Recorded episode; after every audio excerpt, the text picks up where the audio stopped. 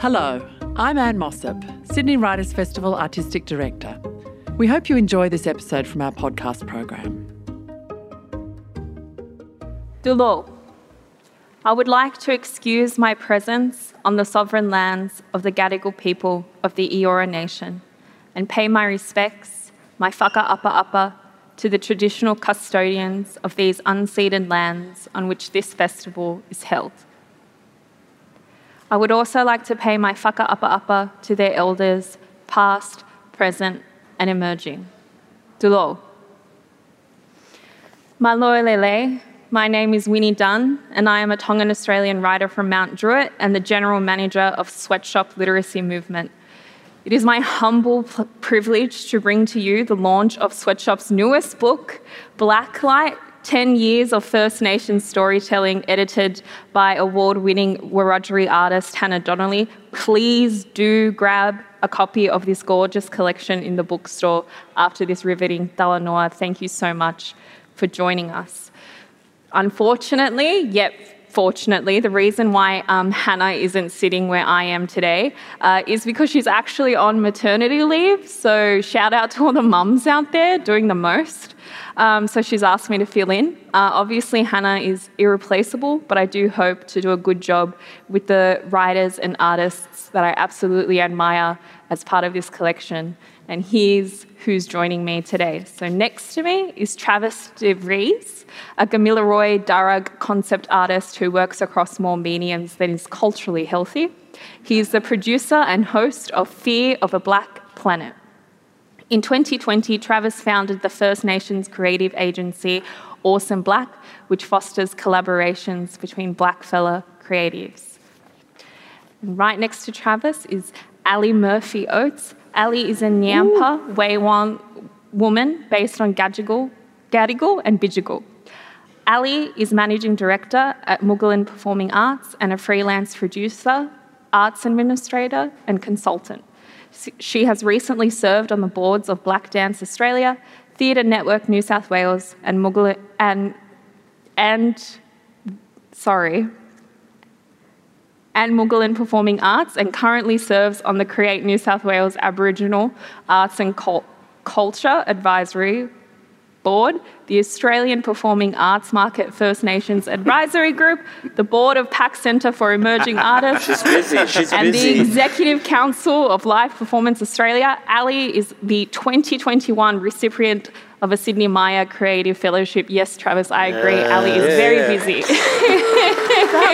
fucking painful.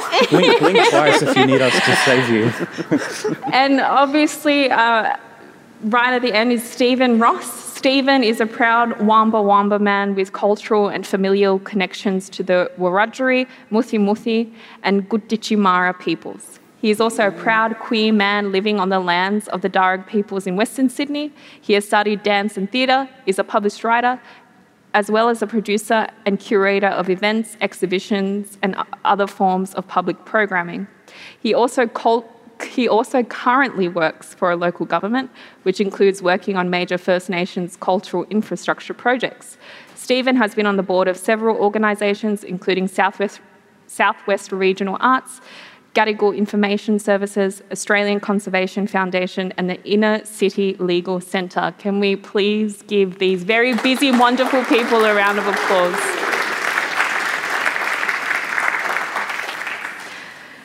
Hello.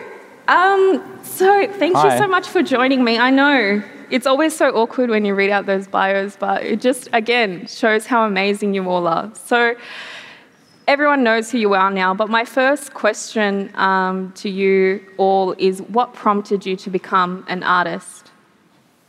Um, it's a really weird question, um, but thank you. Uh, from my perspective, I didn't really ever get prompted. It just was part of my who I am, um, and I think I like tried to get out of that for a little while, but it kept pulling me back in. Yeah. Um, I'm not. Not an artist? Not an artist. no. Why? I'm an arts admin person, um, and I'm a full geek about it. Uh, And um, but I was thinking about this. I made notes because I'm super nervous, right? So um, I think my sisters are here. At least one of them showed up late. I see you. Um, and my sisters are both phenomenal storytellers. They're born storytellers. My beautiful sister Laura there is a journalist. And Shelley, if you're here, you know she's been a storyteller since she was a kid. And I've been their stage manager for our entire lives. And I even like, you know, made Laura, I wrote up a contract and made Laura sign it once. So yeah, firmly in the arts admin camp. And Stephen, what about you? Artist or arts admin camp? Well, probably a mix of those two answers as well, really. Nothing prompted me, I think. I come from a family, you know, full of song singers and songwriters and dancers, and it just kind of comes naturally. But um, I think um, if I didn't have this kind of expression, I'd probably go mad because I'm basically a paper pusher and a bureaucrat for my day job. So I need this kind of cultural expression to keep myself sane really. The Rain also wanted to add that they're an artist as well. um, so, of course, Blacklight is a sweatshop's definitive collection of 10 years of First Nations storytelling, um, and the editor Hannah Donnelly commissioned U3 specifically for new content. Um, are we able to get an insight as to what that process was like working uh, with Hannah and why having a fellow First Nations editor was important to you as individuals. Uh, Stephen, did you want to? Yeah, I mean, Hannah, um, and I'm sure these two will agree, was incredibly patient, uh, um, particularly with the deadline.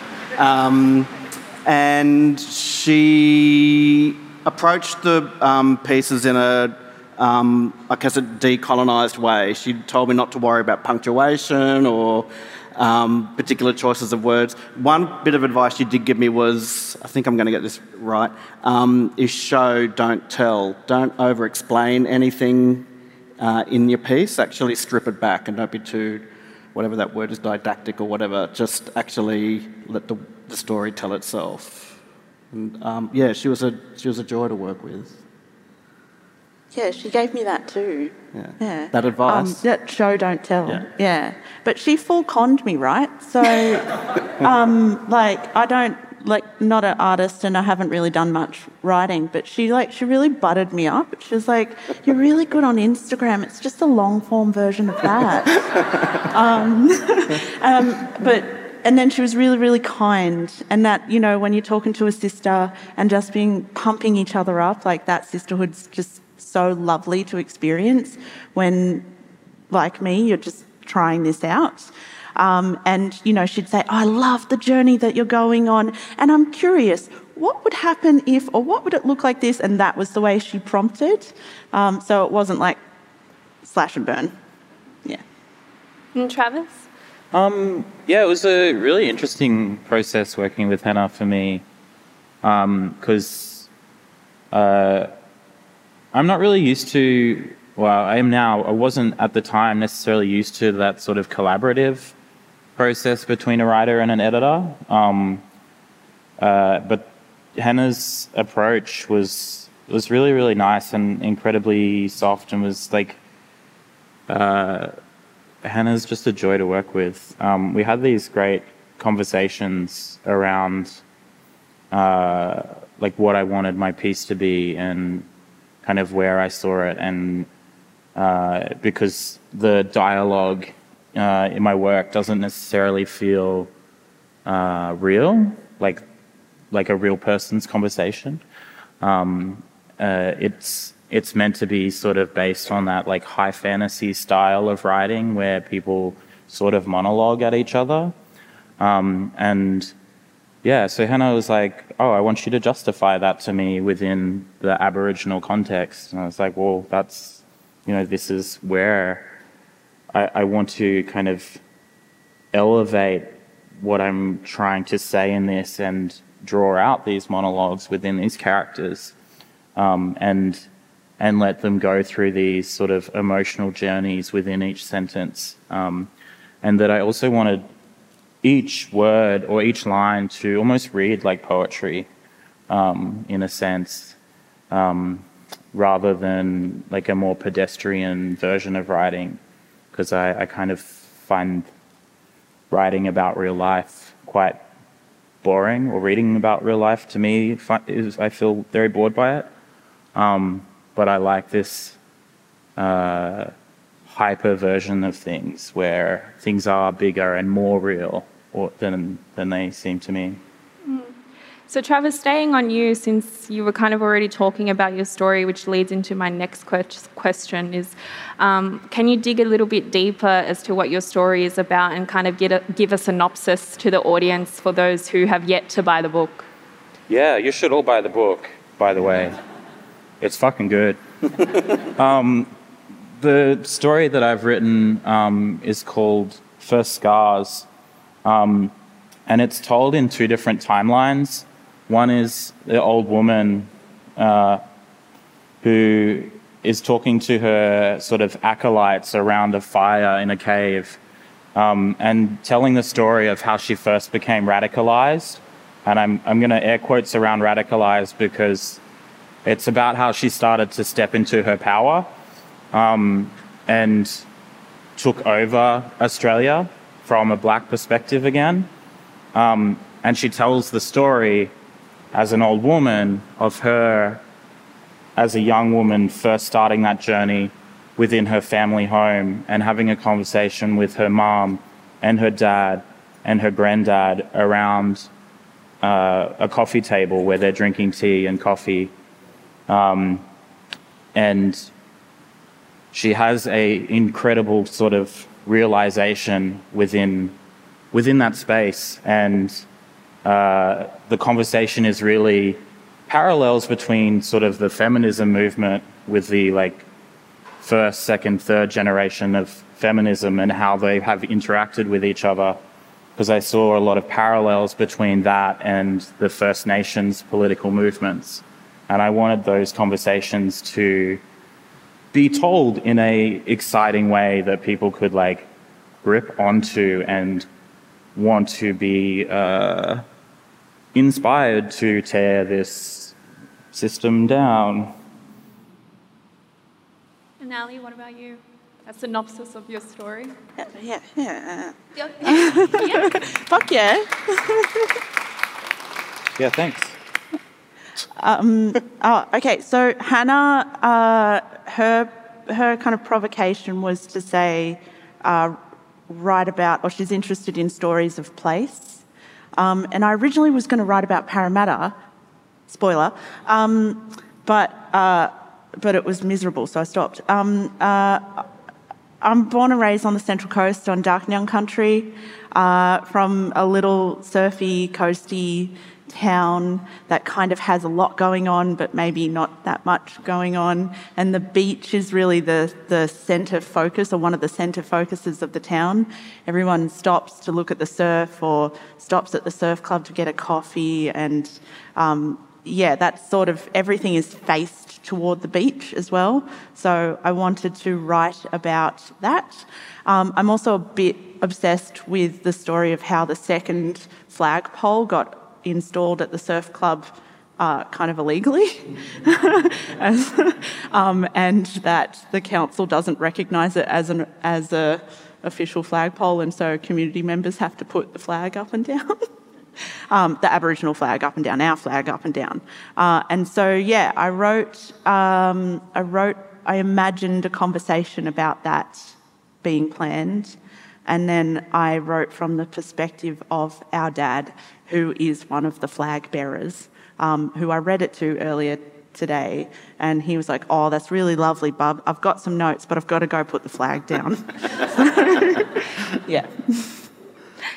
Uh, and Stephen, what about you? Um, mine's a weird story. It's um, it is based in uh, Parramatta, and I I love uh, living out there and the connection to Darug, uh, the traditional owners of Parramatta. Um, so I wanted it to be an ode to Parramatta um, in a few years, I'd um, worked on a project at Barangaroo with Jackie Troy, um, the Aboriginal linguist and superstar, and she talked about how um, there's a kind of liminal. Sydney is a liminal space where, when the when it gets dark, it's like a curtain kind of falls over the city, and you can really imagine. Um, the space as it was 150, 200 years ago, even more. Um, and that time and space kind of have no meaning then. You can kind of uh, really imagine what it was like all that time ago. Um, and I feel that way and that connection with Parramatta. I think there's this, um, yeah, beautiful connection to country that Darug um, express all the time. And they talk about Parramatta as a meeting place and a special place for them because of the meeting of the saltwater, freshwater. Um, but it always has been a meeting place for um, their mob. Um, so I really wanted to kind of take a dreamscape journey through Parramatta. So I'm kind of in and out of consciousness throughout the piece and dreaming about different parts of Parramatta, and then, but then coming back to the reality of the kind of white colonial um, capitalist part of Parramatta. So it's a bit kind of jarring and yeah, but such power going on. And so I wondered if you also wanted to read out a small piece um, based on that awesome synopsis of yours. Sure. Um, I won't read um, the bit about showgirls because I think you've got a question about that later.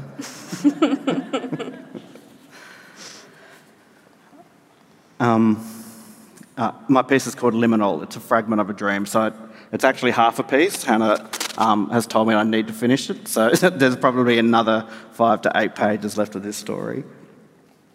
The whirring buzz of the bull roarer rippled through the still warm air of the impending dusk. It was that time on a Sunday afternoon when the light starts to slow and bend, stretching into the delicious pit of summer darkness. The buzz startled me out of my blissful trance with its call to ritual. Stomp, stomp, feet and toes pushing and reaching through the sand. Push, push, and again push, feeling, testing, pushing and pushing. I was staring at the glistening water of the swollen river as it churned the silt from the murky bottom to the air and light of the surface. I was waiting and waiting and holding my breath to see if the misunderstood creature would poke its slippery head through the sparkling film of the top layer of the Parramatta River. Around me, country danced and vibrated with the waves of pulsating heat. The little creatures that sheltered and hid from the glare of the sun were still and silent so as not to expend energy, a summer day hibernation, save for the frenzy of night protected and unencumbered by darkness.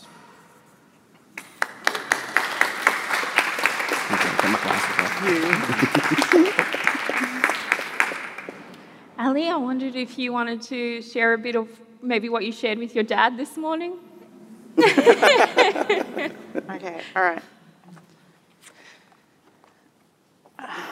Uh, so my piece is called Surf Pole. nah, but listen, why shouldn't we fly it? He's a top bloke. Taught us a lot, hasn't he? Why not put one up? Fly it proud. Yeah, fair enough, but how? Do we write to council? Nah, fuck council. Who'd want to get them involved? Just do it ourselves. oh, yeah, go on then. You want to shimmy up that pole? Nah, I mean do it ourselves. Like put another pole in. What? Another pole. Why not? Be hilarious. Dead of the night, dig it up, and boom, it's there next morning. It's basically what Jeanette and Suze did in January. Imagine his face. Betty cries. Benny and Robbo are sinking tinnies under the trees. It's an overcast day and the swell is rubbish, so they're the only ones who have shown up. They're about five down each when the topic of old fella comes up a pot bellied, skinny ankled Santa clone with kangaroo leather skin and scars on his arms and chest that have come up bulbous and bleached. Statesmanlike in his speech and revered in their circle, when he speaks, whales appear. Hmm? Yeah, but how? Well, you've been excavating your old place, right? Yeah. Well, Woz has got a connection. He actually just did a job like this up north. Knows where to buy the thing, how to put it in, and everything. Reckons he can get a flag for free from your local member. You, you've already spoken to him. Yeah, and when he was around your place last weekend, he noticed you've got the exact same machine he used last time for the digging. The digging? Yeah, and Tezza said he could put some money in. You spoke to Terry already too. Mm, saw him down the shops this morning. Said he'd speak to Paulie and Davo. Jesus, how many people are in on this? And he reckons they'd chuck in as well, considering how well the young fellas shaped up after that camping trip. Yeah, they're good kids, really. Just needed a talking to. You know his little girl is due soon, too. They take a sip, staring out to the grey wash of ocean. A young boy, sticky sun brown with busted boogie board in hand, sprints across the wet sand with purpose. For a moment, it looks like he'll hurl himself into the mess of waves and weed, and both men tense up. Tins down, back straight, expert eyes on the action. Instead, as the water of the last wave, recedes, the boy frisbees the foam slab down and leaps to land both feet on it, skidding a few metres along the shoreline before tilting forward, arms at odd angles for balance, then landing at a run again. The board is spat backwards, and the next wave nudges it up the slope of sand for collection. Nice. I might stop there.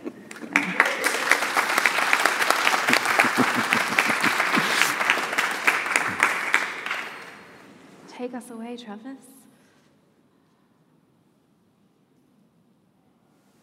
Uh, there's a, this is being recorded, and there's a line in mind that, if is used uh, without context, will probably get me speared later. So, I was 16, barely.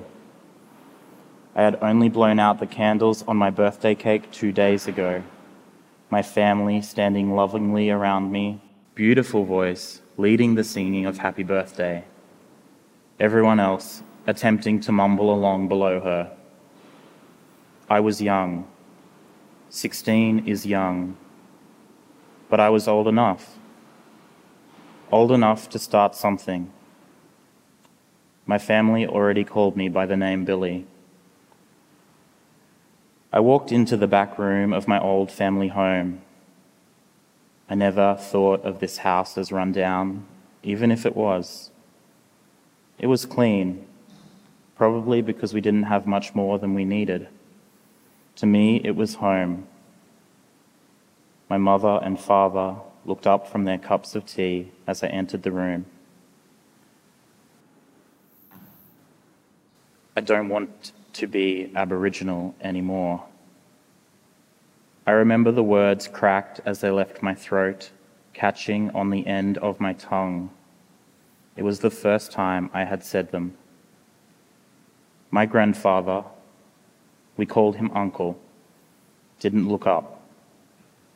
He continued to stare at his cup full of black sugary tea and made a barely perceptible nod that said more than a nod that size should say. The winter light pierced through the windows. The glare from the table would always cause me to squint in the mornings. The light was slowly beginning to warm the room. I don't want to be Aboriginal anymore. This time the words came out bold and clear like an oration, the cadence of the words echoing around the room and flowing back into me. It felt good to hear. My mother's eyes narrowed, and I watched as her whole body sighed for a moment before she caught herself and stared at me. My father picked up his tea, raised his eyebrow, and rapped his knuckles on the table. Uncle continued, staring at his cup. I'm going to leave it there.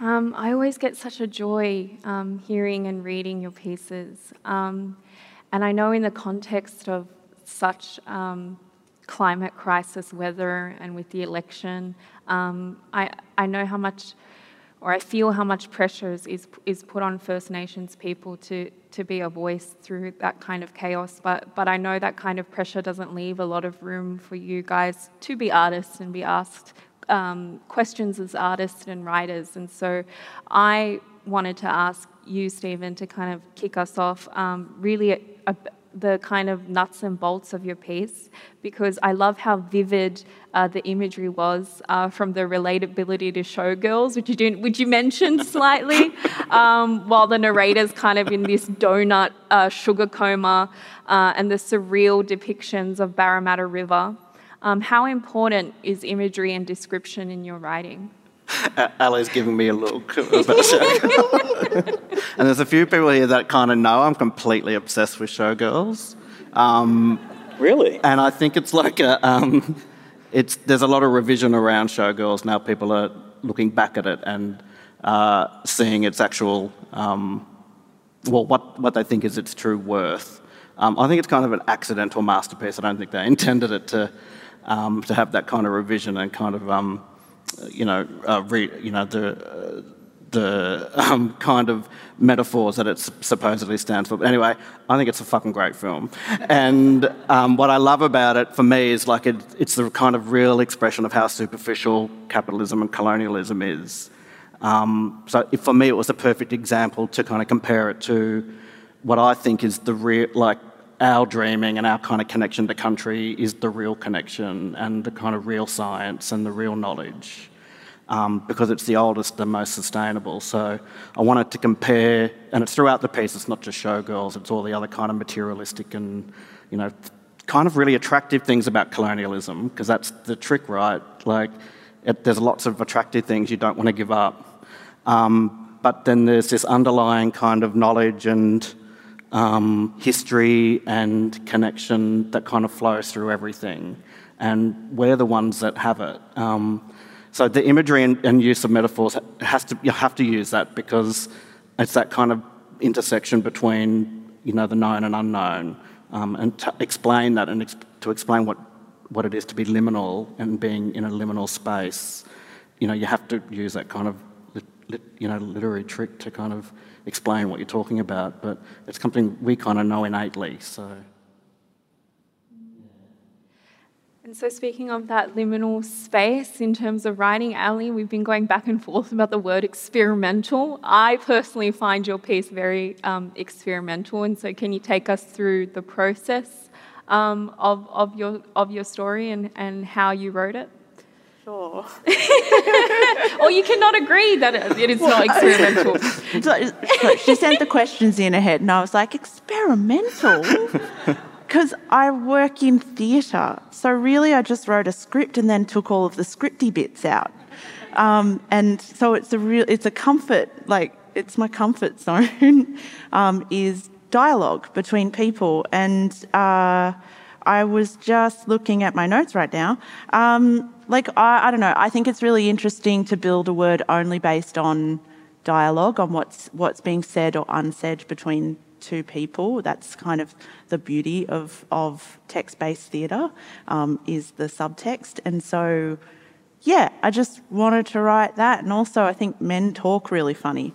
Um, you know, uh, and that like I wanted to ima- I wanted to imagine actually a slightly more heartfelt conversation between two blokes as well, like going like, yeah, wouldn't it be nice if we did this for someone else? I'm sure you do that conversation. I'm just not privy to it. Um, but yeah, and then. Uh, uh, the the kind of format I put it in italics because I think italics is a real sneaky way of writing like you know, if you're writing something in italics, it's like you're whispering. Or like, you know, you're standing on the other side of a tree listening to them talk. I don't know. It was just a silly game I was playing. But yeah, that's sort of how it worked. And you know, people hardly ever talk in whole sentences. Like I've jumped between four different thoughts just now. Uh, and uh, this is very unnatural, being able to just sit here and blabber without being interrupted. Um, uh, usually, when we yarn, we're like, oh, yeah, and then blah, blah, and then blah, blah, you know, like we're finishing each other's sentences. And so, tried to do that a bit.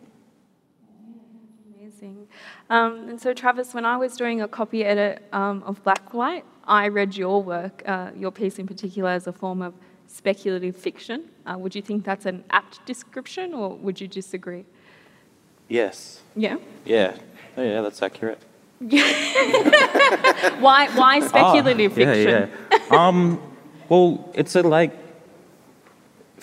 speculative fiction. It, for me, is just an inter- interesting space to play in um, because uh, it allows you to dream the dream you want and see how characters will play out that situation and you can work towards an ideological goal um, and sort of set forward an idea and put down roots of how we can work to achieve it. Um, and the like speculative fiction space gives me that uh, vehicle to play in, but it also gives me a vehicle uh, to like bring other blackfellas' thoughts into that space um, when I was writing this, uh, I was incredibly inspired and always have been by uh, our matriarchs because they are like the backbone of uh, our society. Um, as uh, I have very, very strong political feelings, um, but I know that I am not the person to be on the front line. I have a lot of trouble with that. Um, and I am like so inspired by the conversations and things that I see in that political space. Um, but I'm able to go with with my writing and with my kind of other work that I do with Fear of a Black Planet, with which is like set in the same world as this story. Um, I'm trying to give uh, other black fellas space to safe space to kind of go through that thought process of what a future sovereign black nation could be and how we achieve it. Um, and whether that is through uh, political pressure or through violence is really up to the characters within that speculative fiction space to figure out for themselves, with me kind of guiding that process along. Um, I often feel like when I'm working on this writing, um, which I'm extending into a novel at the moment, um, that I am I am just like feeding off this sort of uh, zeitgeist of information that I see across social media and in like conversations with my peers around uh, politics and ideologies and where we want to get to and how fucking hard it is to exist in the colony. And the writing that I do just sort of comes out, and I'm not necessarily uh, directing it that much. It is just coming through and onto the page. Yeah, so I guess picking up on topics, really important topics that all three of you said from kind of colonialism and the lures of capitalism and uh, yarning and, and that kind of um, the structure of yarning and, and matriarchs and, and all of these things. I, as First Nations people from various countries, what is the importance of inter First Nations dialogue to you? And I'm asking that in light or in black light of, of two things. Blacklight being a 10 year showcase of all the content written by Aboriginal and Torres Strait Islander young people and creatives that Sweatshop has worked with in the past, and the general public currently casting their votes at the election polls today. Ali, did you want to start us off? It's a big question. Well, I, I think that um, the import there's sort of two points of uh, exchange when it comes to exchange between First Peoples for me, and it's uh, intercultural exchange with uh, folks from other continents, uh, an intracultural exchange between our own nations and tribes, and I'm really interested in the latter, uh, and you know being able to to contribute something to a book that is situated from Darug country first and then further out. Um, because I think a lot of my work is about uh, prefacing Southeast identity. Um, and you know, being strong and proud as a Koori woman, as a Wayilwan woman, uh, and making sure that we are seen and heard on our stages, uh, in our theatres, in our fashion shows, looking at you. Um, uh, and, you, you know, uh, that intracultural dialogue between mob is also staunchly about making sure that there's not a perceived eradication of Southeast identities either. Um, and that we are speaking to each other and, and supporting each other in our mutual uh, missions and struggles across this continent.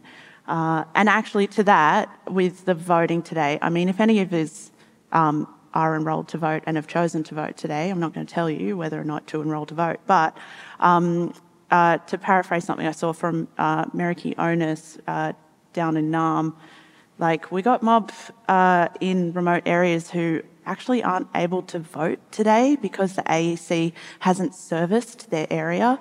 Uh, and so if you haven't gone to the polling station yet, go and vote in their interests. Um, and that's sort of. Uh.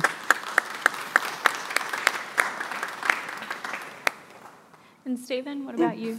Intracultural dialogues? Sorry, interrupted you there. Uh, uh, well, I think it's just always existed for um, black fellas. Um, I mean, you read out incorrectly my the list of my you know Aboriginal identities: Wamba Wamba, Wiradjuri through my father, Mutti Mutti through my grandmother, Gunditjmara through my grand my other grandfather, and so we're kind of imbued with that intercultural connection, and there's this kind of you know deeper conversation uh, when those kind of connections happen um, between kin.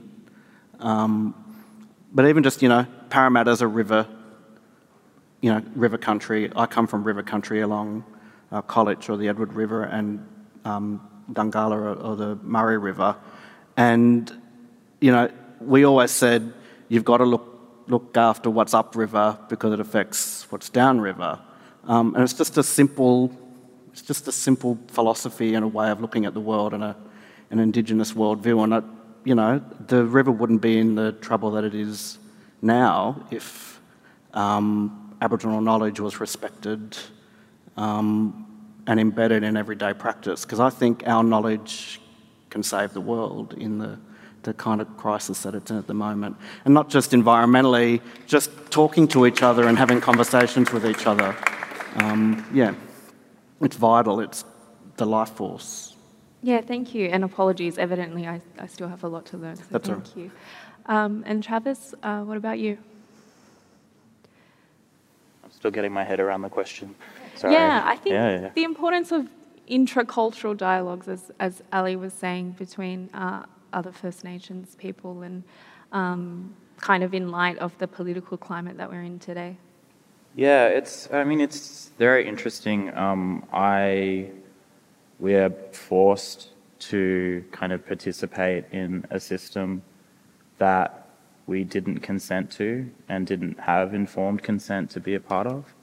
Um, and uh, as a sovereign First Nations person, um, I think I'm at the point where I'm like, we still need to have these conversations with our, within our own like individual groups of mobs, which because that system was disrupted for so long and is still rebuilding that I struggle to kind of see a way I can have that conversation in a uh, inter-community dialogue often, and those are like all of those things are happening at once, and you don't really have a choice in having to do that. But I'm within my conversations with other mob from everywhere else.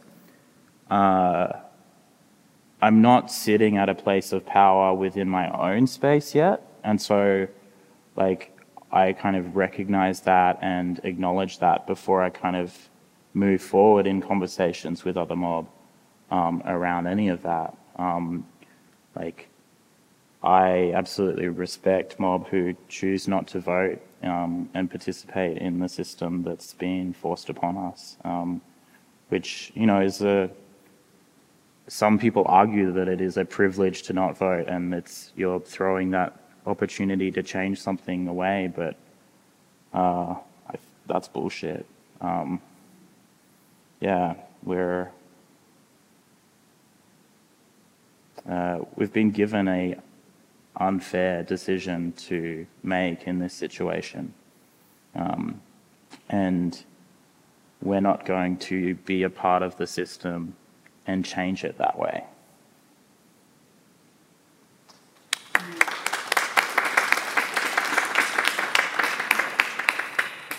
But you know, I, I still do have to be a part of like capitalism and shit.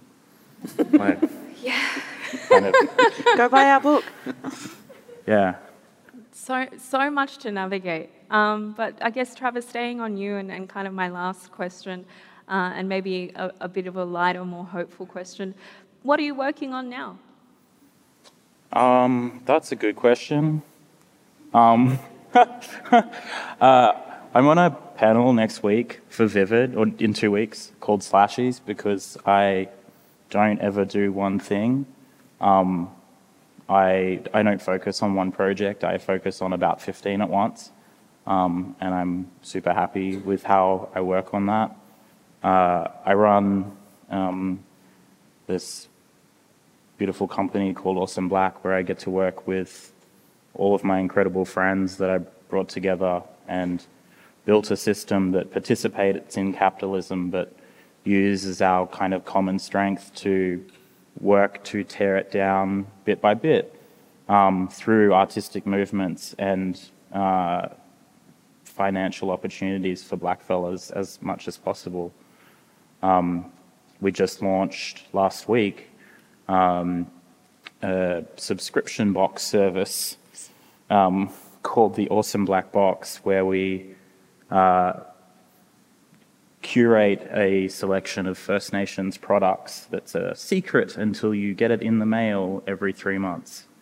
Um, because I want to create a system of blackonomics, uh, and I was really looking for that support around that sort of thing, like five or six years ago, and figuring out how to do that. And then I was like, oh, I've just got to fucking do this myself. Okay, all right, let's do it that way then. Well, yeah. So that's what I'm working on at the moment. Awesome. And Ali, what about you? Budgets. Budgets. No. Um, uh,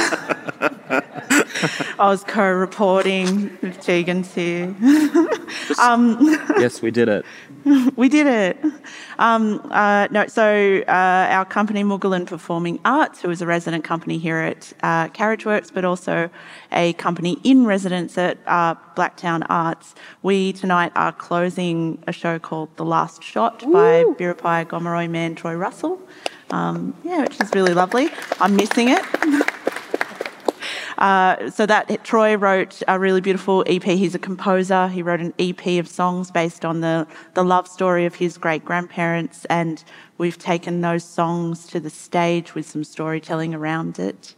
Um, we also have a work in Sydney Biennale at the moment down at the Wharves uh, called uh, Ngapa Yan Nibi Animatagzi. It's a collaboration with uh, our cousins from Nipissing First Nations outside of Toronto in Turtle Island, Canada, um, swapping stories uh, of water and serpents. Uh, it's a beautiful video installation, and it's an ongoing exchange that we'll be having with them and making more and more uh, installation and performance outcomes over the years. I don't know, we're just doing stuff. oh, I'm also um, uh, until tomorrow the guest host of Indigenous X on Instagram, oh. which is a really awesome black run media company who are probably better known for their Twitter account, which is guest hosted each week. Um, and then they got me to figure out or just kind of be the guinea pig on doing it on Instagram. So I'll probably take, can I take a video of everyone later at the end? That'd be cool. Awesome. Yeah, just being dumb on the internet. yeah. What? That's why you commented. It was an Indigenous X commented on my Instagram oh last my night. oh no! it wasn't you. Nice. So I'm doing well. just the penny yeah, just no, dropped. I've just been scrolling and liking as Indigenous X. It was a really shady comment I made about my friend, an Indigenous X, like had a, a laugh emoji on Oh there. my god! You didn't. You didn't. You didn't in- interact with any At of my least I didn't Sally. like do any Let eggplant me, emojis. or let me anything. screen cap that before you delete it. I'm not going to delete it. Oh, good, good. Um, that this question triggered me actually because I delivered about four projects during Mardi Gras and it was kind of mental, and I've only just recovered. Um, so I'm working on a couple of uh, projects for World Pride um, next year. So one's a um, poetry anthology and a series of workshops for queer um, poets uh, for Black Books at Tranby uh, with um, Alison Whittaker, wonderful Alison Whittaker. Um, and we're thinking of trying to tie that into the next uh, Boomalli exhibition, Mardi Gras exhibition next year, where the artists respond to the poems that are produced.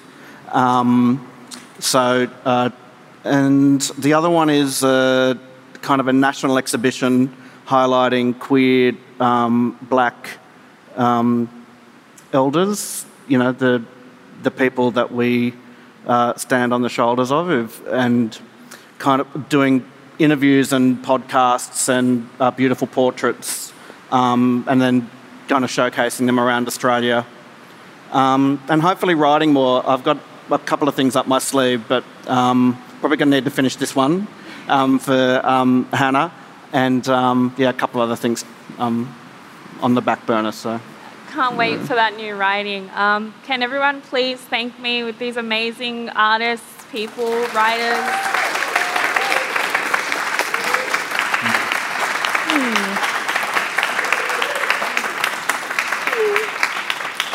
And you can read the rest of their work and others in blacklight over at the bookstore right after this. But we have 10 minutes for question time. And so I think there's two mics.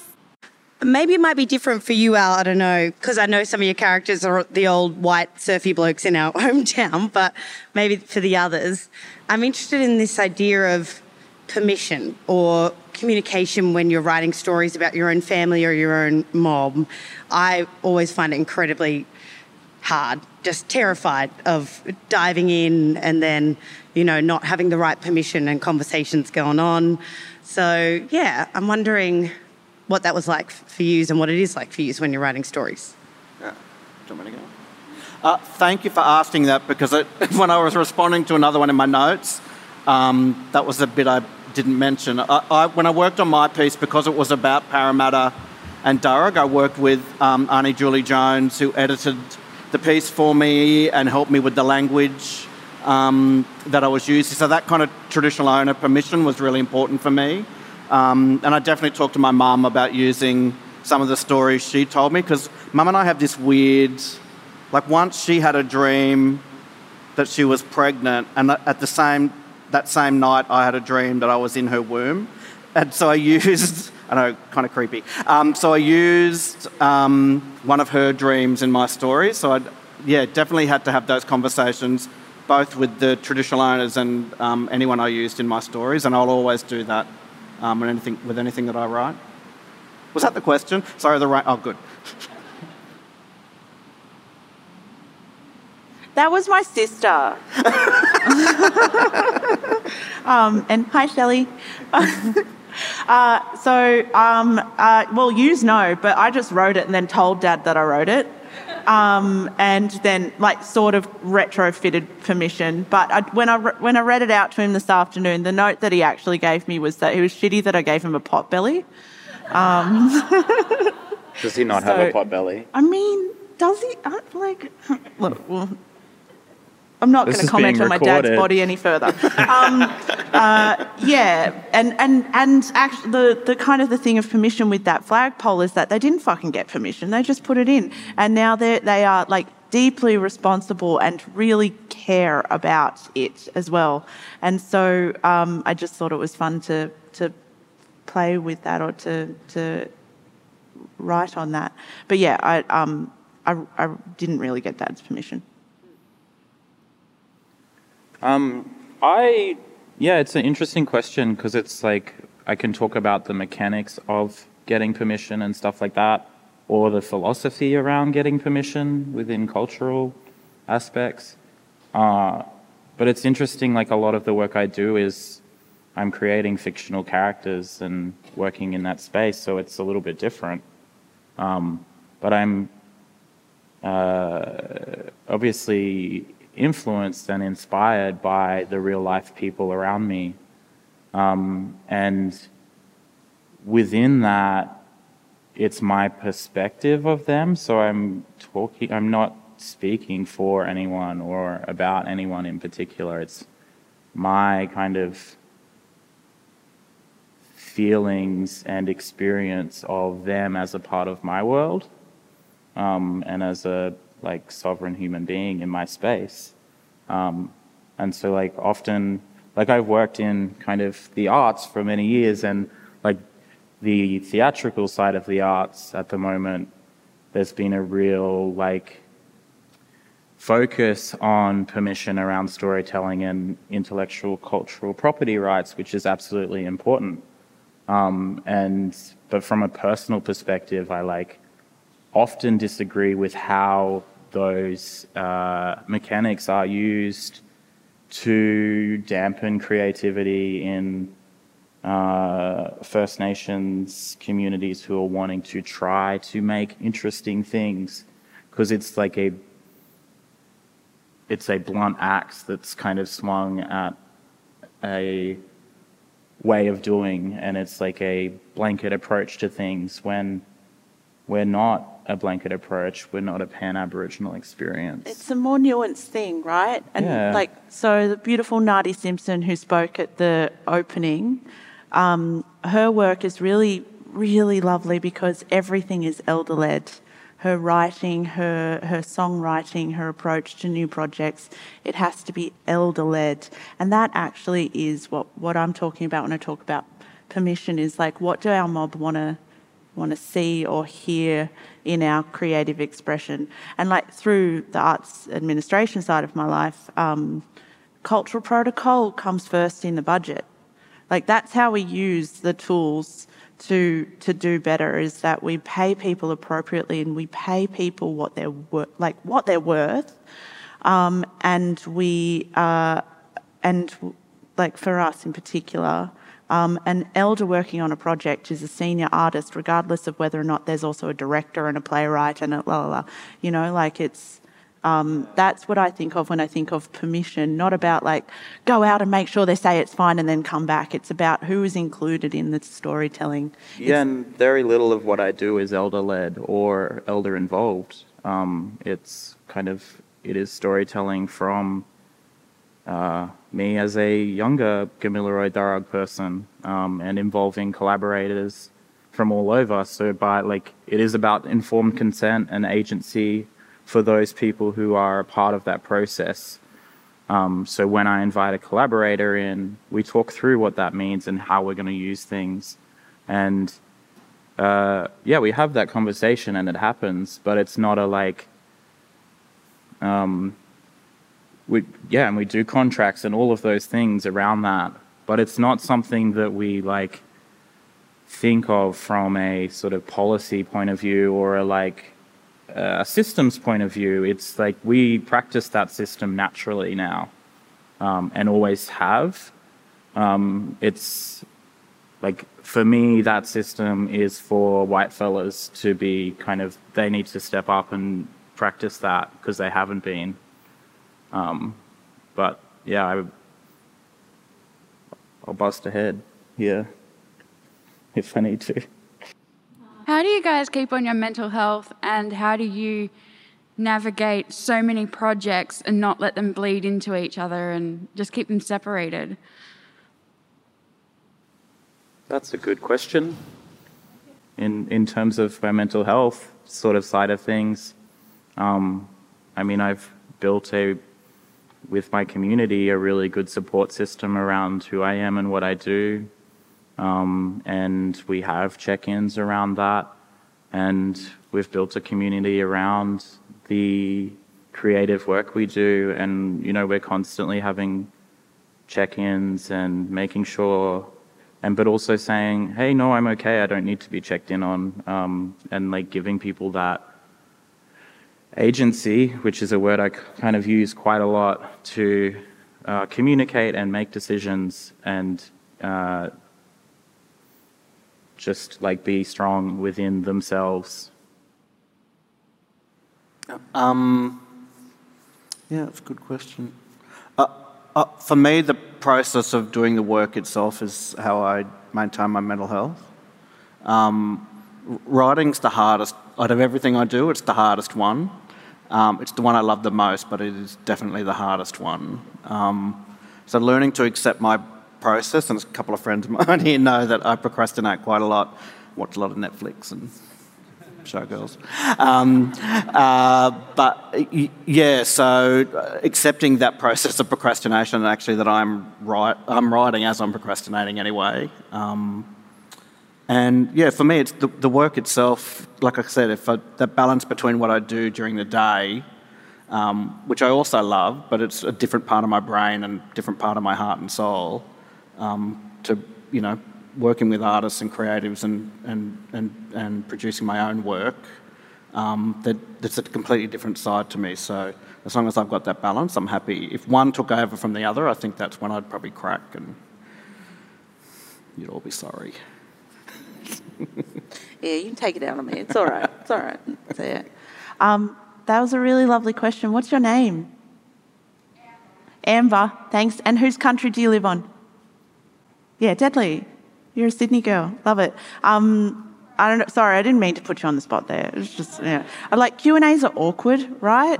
So I'd just rather talk to you, Amber, um, and say my mental health is fucked. um, and that's okay. I have good days and I have bad days. I um, I live with anxiety and I. Uh, I go through periods of deep depression, um, and I think it's actually really important to acknowledge that and to talk about it.